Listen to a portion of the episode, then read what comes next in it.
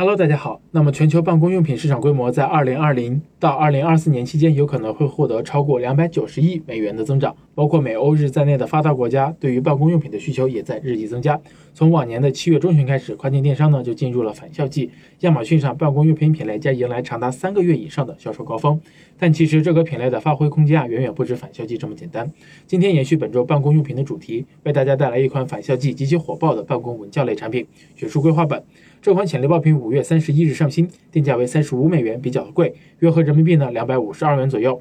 国内供货平台价格在十二到二十元不等。这款产品的跨境包裹重量也不重，一点四五磅，大约六百五十克。那么套用美亚利润率测算表，这款产品海运的利润率超过了百分之五十四点九，做空运也有超过百分之四十七的超高利润率哦，一单就能赚一百三十八块，着实太吸引人了。BSR 排名也快速增长到了目前的一千三百五十三名，预估月销量也妥妥的超过了一千六百单。虽然近期物流时效比较慢，但是卖家们可以考虑空运或者是快递的形式发货，毕竟这款产品有着非常高的利润率，可以先上架找市场，再提升利润。加上返校季的影响，相信这类产品下半年的销量还会有较大幅度的增长。我们呢也通过跨境选品工具欧路搜索出了爆品所在的墨迹类目的淡旺期趋势。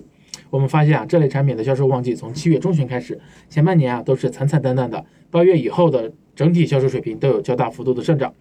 到年底达到一年销售的最高峰。我们也筛选出了这个墨迹类目中销量最好的一款产品，一个柔性的封面计划本。这款产品有十二个月的制表服，从二零二零年的七月到二零二一年的六月，还包含每周的计划页面，可以轻松的进行做全年的规划。这款产品月销九千单以上，售价为十点九九美元，一个月的销售额就可以达到七十五万人民币左右哦。